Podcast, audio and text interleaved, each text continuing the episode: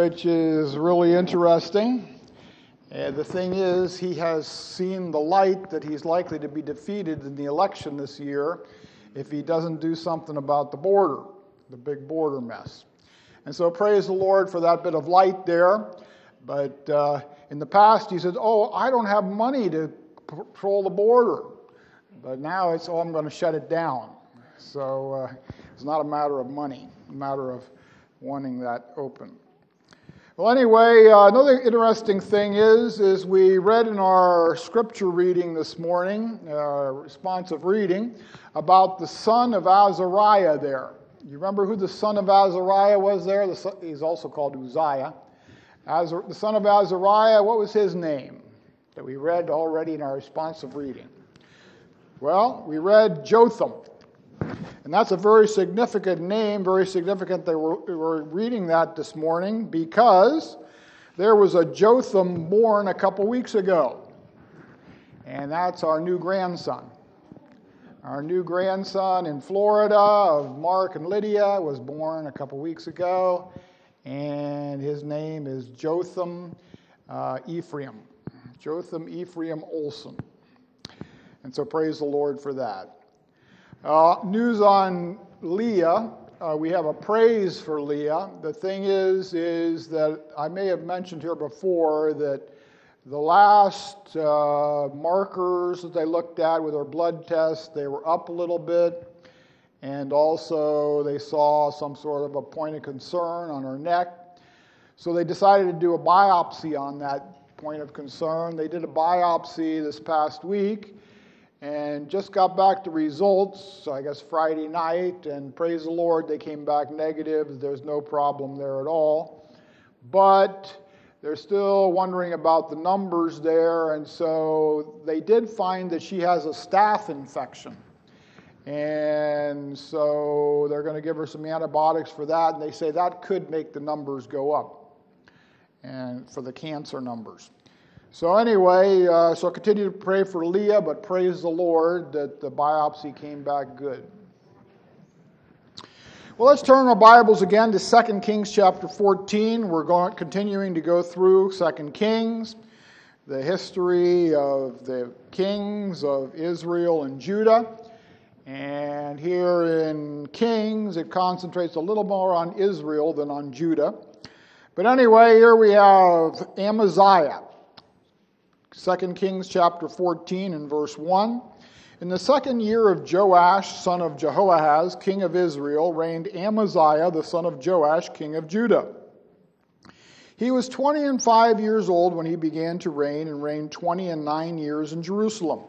And his mother's name was Jehoaddan of Jerusalem. And he did that which was right in the sight of the Lord, yet not like David his father. He did according to all things as Joash his father did. Howbeit the high places were not taken away, as yet the people did sacrifice and burnt incense on the high places. And it came to pass, as soon as the kingdom was confirmed in his hand, that he slew his servants which had slain the king his father.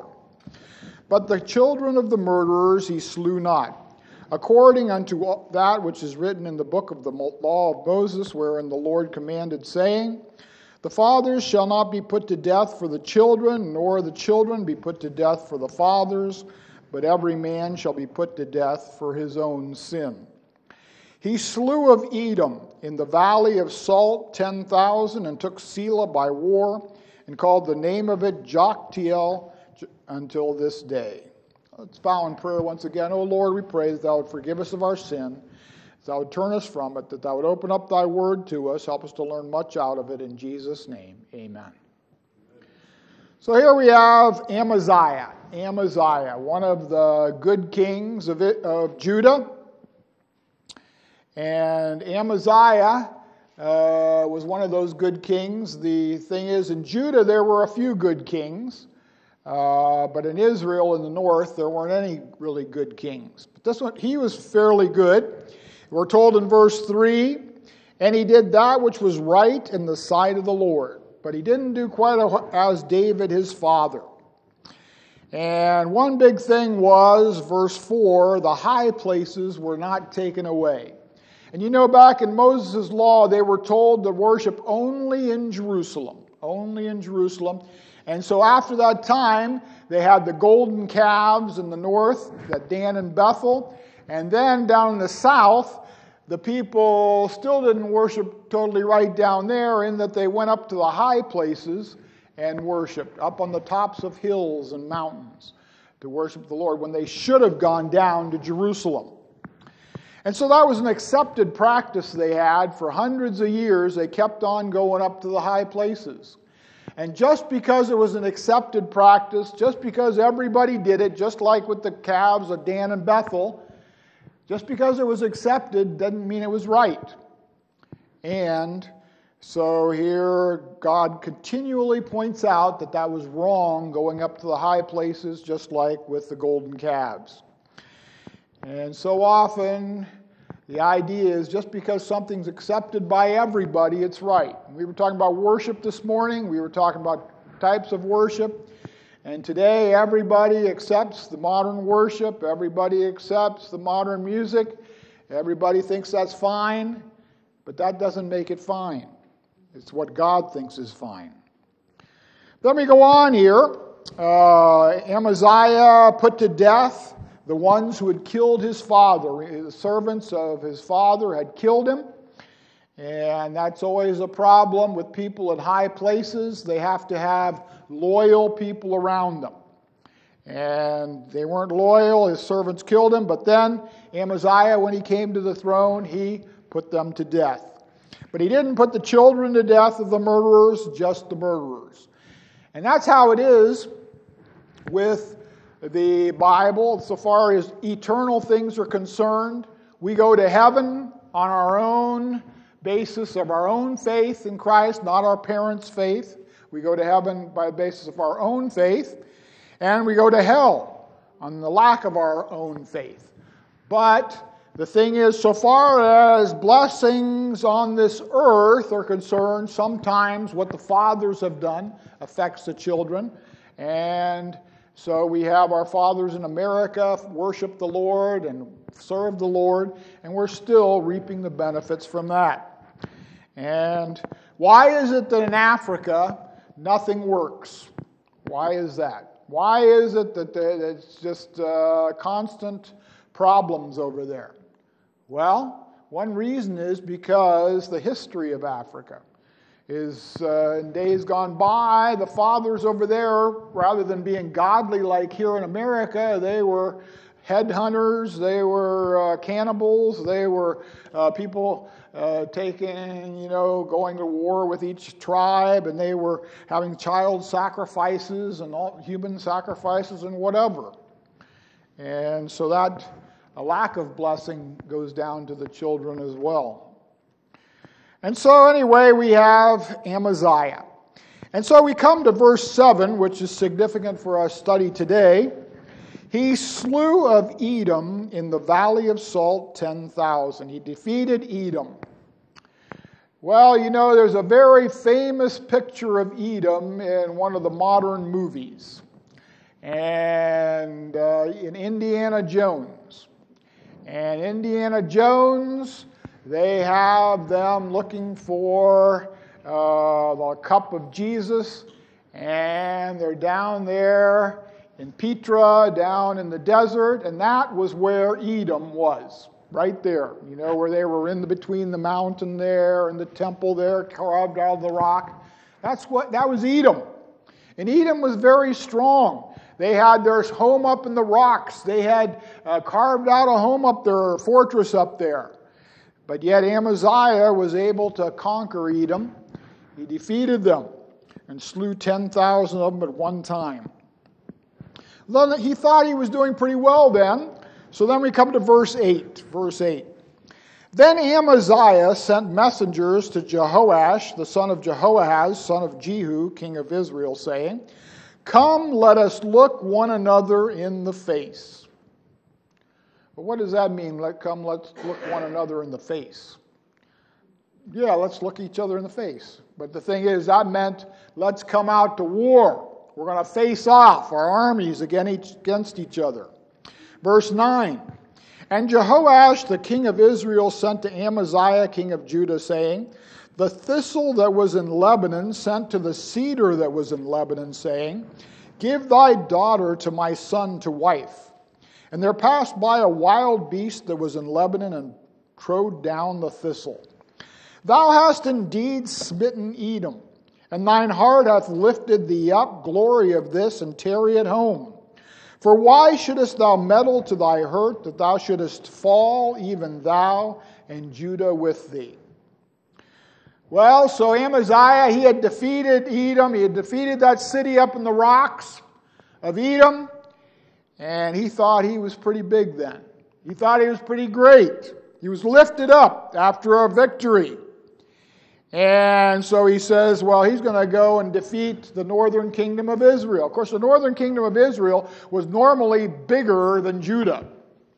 And it was at this time. And he thought he'd go up and conquer them. And he sent to the king of the northern kingdom, and the king of the northern kingdom gave a little parable here talking about himself being the cedar of Lebanon and Amaziah being just a thistle on the ground that got trod by a wild beast. And the king of Israel said, You better stay at home and not meddle to your hurt.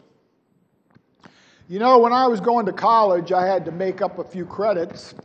And uh, I was going to Christian college, but I had to make up a few credits, so I went to Ohio State for a quarter. And there at Ohio State, I took a course in Greek, ancient Greek literature.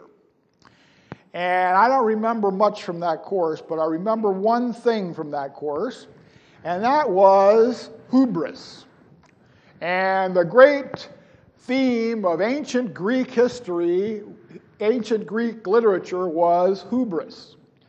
And hubris was where a guy gets lifted up in pride to his own destruction.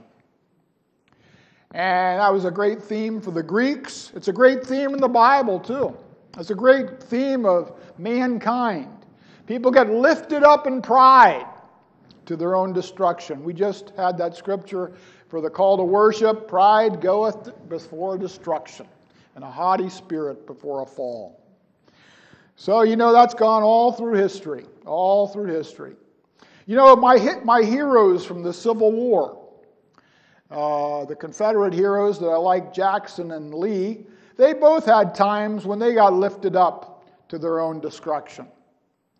And uh, Lee, when he ordered Pickett's charge there at Gettysburg, he had had so many victories, and he got to the point where he thought that the Southern Army and he, he were invincible, more or less. And he was going to send 15,000 soldiers up against the Union line. But that wasn't enough for that strong position they had. And the thing is, he had a great defeat there at Pickett's charge. He was lifted up. And he got, although Lee was a great man, normally very humble, but that one time he got kind of enthused to his own destruction. And of course, after the charge, he said it was all his fault, and that was probably true.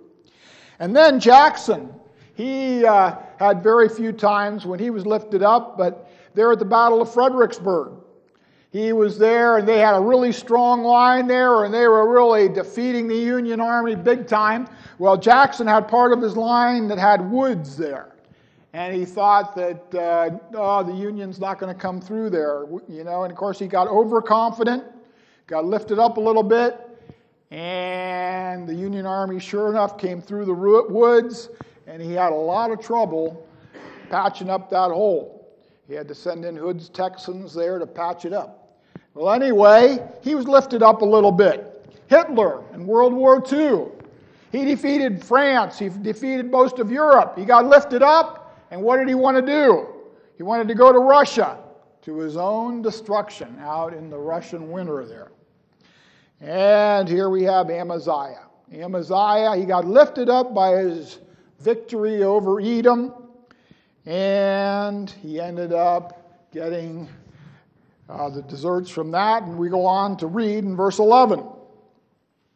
But Amaziah would not hear. Therefore, Jehoash, king of Israel, went up. He and Amaziah, king of Judah, looked one another in the face. at Beth Shemesh, which belonged to Judah. And Judah was put to the worst before Israel, and they fled every man to his tent, to their tents. And Jehoash, king of Israel, took Amaziah, king of Judah, the son of Jehoash, the son of Ahaziah, at Beth Shemesh, and came to Jerusalem and brake down the wall of Jerusalem from the gate of Ephraim unto the corner gate, 400 cubits. And he took all the gold and silver and all the vessels that were found in the house of the Lord and in the treasures of the king's house and hostages and returned to Samaria. And we're told in Chronicles that he brought, got a lot of hostages there. And he brought 100,000 hostages back to Samaria. And Amaziah had a great defeat here after having been lifted up to his own destruction. And Amaziah lost all his treasures, he lost everything. And he meddled to his hurt. And now let's go over to chapter 15. And we come to the son of Amaziah. Amaziah was lifted up in his pride and was destroyed. And we have his son, Azariah. Azariah here, chapter 15. We read this in the responsive reading a little bit earlier. Chapter 15 of 2 Kings. Uh, we have, this is continuing with the story of Judah here. Uh, there's a little bit there in chapter 14 that goes back to Israel, and we'll look at that next time. But here we have Judah continuing, continuing here in chapter 15. And we have here Azariah. And it has just a short section here on Azariah. And you know, Azariah had another name. His other name, which is much more famous, is Uzziah. He was Uzziah, but he's here called Azariah. You know, that's very confusing in the Bible, isn't it? That you have all these names that are a couple different names for somebody, and you have a lot of people that are named the same name. Well, we have the same thing in America today. On my, uh, some of my supporters of our mission, just to give an example, I have a supporter of my mission that's named George Terry Long. And his, his real name is George. He always sends in his donations with George, but he wants to be known as Terry. And so we always know him. He used to go to the prison with me when I went to the prison. And so he's known as George. He's also known as Terry. And, uh, and then we had another supporter who soon passed away, and his name was George, and his name was George Marvin. And he always wanted to know, be known as Marvin. So we had George and Marvin, George and Terry, and two Georges. And so the names are confusing here in America, and they're confusing in the Bible. Just got to study it and try to keep them straight. So here we have Azariah, Uzziah. And verse 2, we have 16 years old was he when he began to reign. He reigned 52 years, a long time. And if you go to Chronicles, Chronicles centers more on Judah, and it has a long section on Uzziah there, and it calls him Uzziah there. But here in Kings, where it concentrates a little more on Israel, the northern kingdom, it has a short section on him, and it calls him Azariah. And verse 3 he did that which was right in the sight of the Lord. He was one of the good kings of Judah. He did right in the sight of the Lord according to all his father Amaziah had done. But they always had that problem of the high places, verse 4, save that the high places were not removed. And then verse 5, it's interesting here, here in Kings. It doesn't give us any details, but it says, And the Lord smote the king so that he was a leper unto the day of his death. Well, why did the Lord smite Uzziah, Azariah, and made him a leper? It really doesn't tell us here. But it tells us there in verse 6 it says, And the rest of the acts of Azariah and all that he did, are they not written in the book of the Chronicles of the kings of Judah? Well, what book is that that is talking about? Well, that's talking about 1st and 2nd Chronicles. Just the exact word there, the Chronicles of the Kings of Judah. So let's go back to Chronicles and see a little more about Uzziah, the son of Amaziah. Uzziah. And we have here Second Chronicles chapter 26, Second Chronicles 26 and verse 16. Second Chronicles 26, 16. Uh, Kings passes very quickly over Uzziah, but here we have some more details about why Uzziah was stricken with leprosy. Why was he stricken with leprosy? Well, we have that because of pride again. Amaziah was defeated and in great diseases, had everything taken from him because of pride. And here his son Uzziah had the same problem with pride. Verse 16 of 26 of Second Chronicles. And when he was strong, his heart was lifted up to his destruction. For he transgressed against the Lord his God and went into the temple of the Lord to burn incense upon the altar of incense. And Azariah the priest, now here it gets more confusing. Because not only is Azariah the name of the king, but Azariah is also the name of the priest here. And Azariah the priest went in after him, and with him fourscore priests of the Lord that were valiant men. And they withstood Uzziah. Of course, it keeps things a little bit straight here because it uses the name Uzziah for Uzziah and not Azariah. Verse 18 And they withstood Uzziah the king and said unto him, It appertaineth not unto thee, Uzziah, to burn incense unto the Lord, but to the priests, the son of Aaron, that are consecrated to burn incense. Go out of the sanctuary, for thou hast trespassed neither shall it be for thine honor from the Lord. Then Uzziah was wroth and had a censer in his hand to burn incense.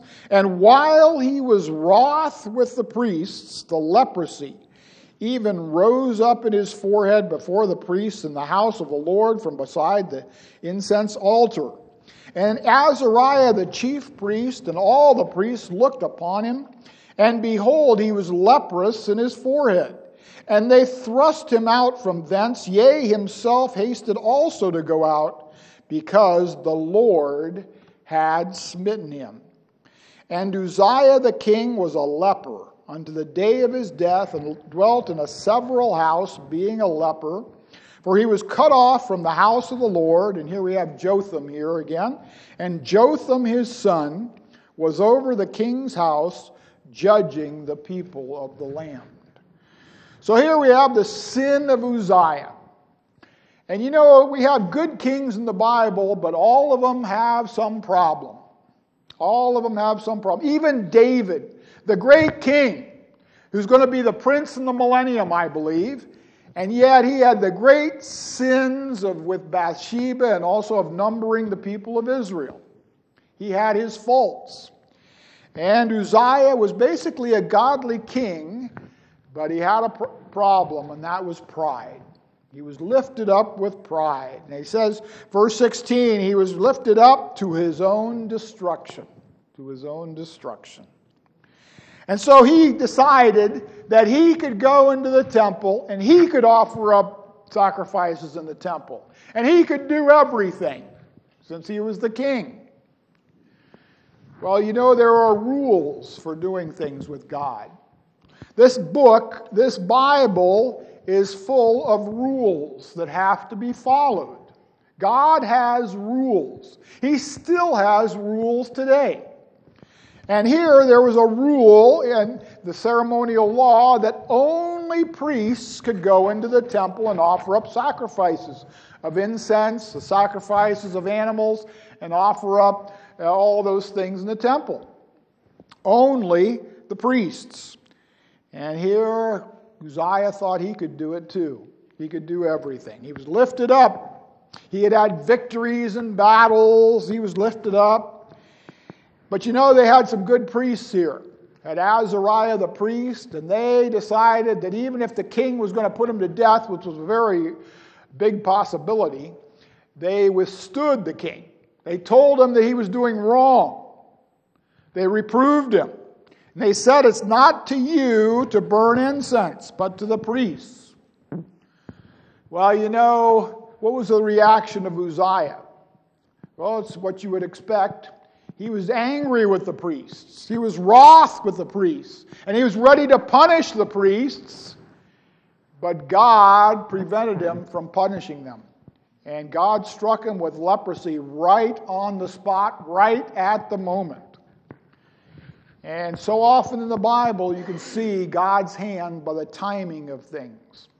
That God does things right at the moment. And right at the moment, the leprosy rose up in his forehead. That's a great judgment there. Leprosy was a very feared disease back in the Bible. And if you were a leper, once again, we've gone over this before, when you were a leper, you had to be separate. You had to go down the street crying, unclean, unclean.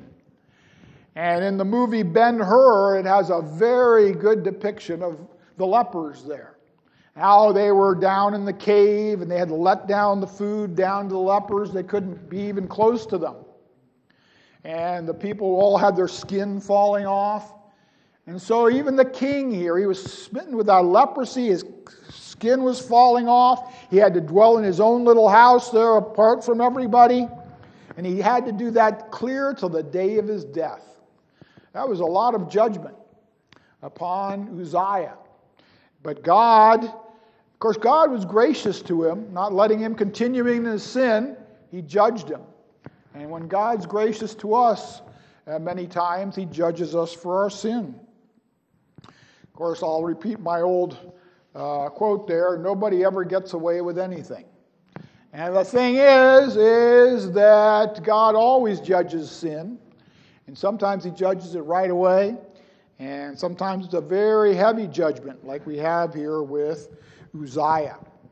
But getting back to the rules, there are rules in the Bible for doing things. And sometimes the rules are not, thou shalt do this or thou shalt not do that.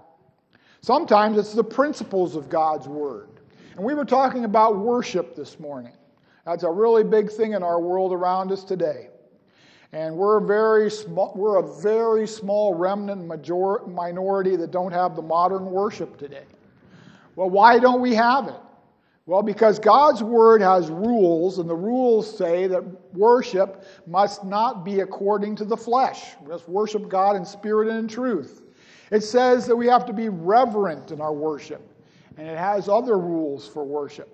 It doesn't say, there's not a verse there that says, says your worship has to be such, such, such, but there are principles in the Bible that must be followed, even though it's accepted by everybody. And here we have Uzziah went across against the rules and he was judged greatly for it. Well, pride is a real besetting sin of people, a real besetting sin. And we all tend to be lifted up in pride sometimes. Like I was talking about my great heroes, Lee and Jackson, even at certain times they were lifted up a little bit. And we're all lifted up in pride many times. And we have to watch that. Remember Satan. What was the great sin of Satan? Pride. He got himself lifted up. I will be like the Most High God. And, and, what did Satan appeal to with Adam and Eve? He appealed to their pride. He said, You will be like God Himself if you take of the fruit. And so pride is the thing that Satan appeals to. That's what he's all full of. And we don't want to be full of pride. What do we want to be full of? Humility, the opposite of pride. And you know, that's something very difficult to find in our world around us today is humility. Do you ever notice what people talk about the most? They talk about themselves the most. And they can be very eloquent about themselves, and they can go on and on and on and on. Well, that's because, you know, they're lifted up with pride somewhat. They're concentrating on themselves, and they're not interested in other people. And of course, a humble person is interested in others, not only in himself. Well, today in our world, we have the autonomous man. the autonomous man. The man can do everything if he just puts his mind to it. He's lifted up with pride. But that pride has been brought low many times. Remember with the Titanic, it was a ship that even God couldn't sink, and it sunk on its first maiden voyage. And remember the space shuttles, they were like the epitome of, God, of our technology. And the Challenger went up and blew up. And, uh, you know, God is in control. And uh, the thing is, is the people think they are so great. And they think, I'm rich because I'm so smart. And Bill Gates and Elon Musk and all of them, the super rich, well, they think they're rich because they were so smart. It's not because of that. Ecclesiastes tells us the race is not to the swift, the battle is not to the strong, and riches are not to men of understanding. But what? Time and chance happeneth to them all. And that means God's providence working things. And, that, you know, Bill Gates, he happened to be at the right place at the right time. And so he got very rich. And with all these other people. And you know, another group of people that like to get lifted up with pride are the medical doctors. And they think they know everything. And they, they're going to tell you what it is, and they're very upset if you don't agree with what they say right away. And they say, Well, why are you coming to me if you're not going to follow what I say or whatever? But the thing is, is that we had a good example of how the doctors aren't always right just recently with Pastor Anderson of our denomination over in Tacoma. He, uh, about a year or two ago, he had uh, a hemorrhaging in his brain and had a bad bleed there, and the doctors gave him 48 hours to live. And they wanted to put him on hospice right away. Well, here it is a couple years later, and he's still around. The doctors don't know everything, except they're lifted up with pride to think they do. And we can all be lifted up with pride. And so we need to watch that, that besetting sin. And of course, Christ gave us that great parable there of the publican and the Pharisee. Remember, the Pharisee, was lifted up with pride. And he said, I'm glad I'm not like these other sinners, like that publican. And Jesus said, You know who was justified there? It wasn't the Pharisee, it was the publican. And what did the publican say? The publican said, God, be merciful to me, a sinner. And we need to be humble like that. Let's bow in prayer. Oh Lord, we pray that Thou would bless these thoughts to our hearts if they're from Thy word and help us to be humble. Help us not to be lifted up with pride. In Jesus' name, amen.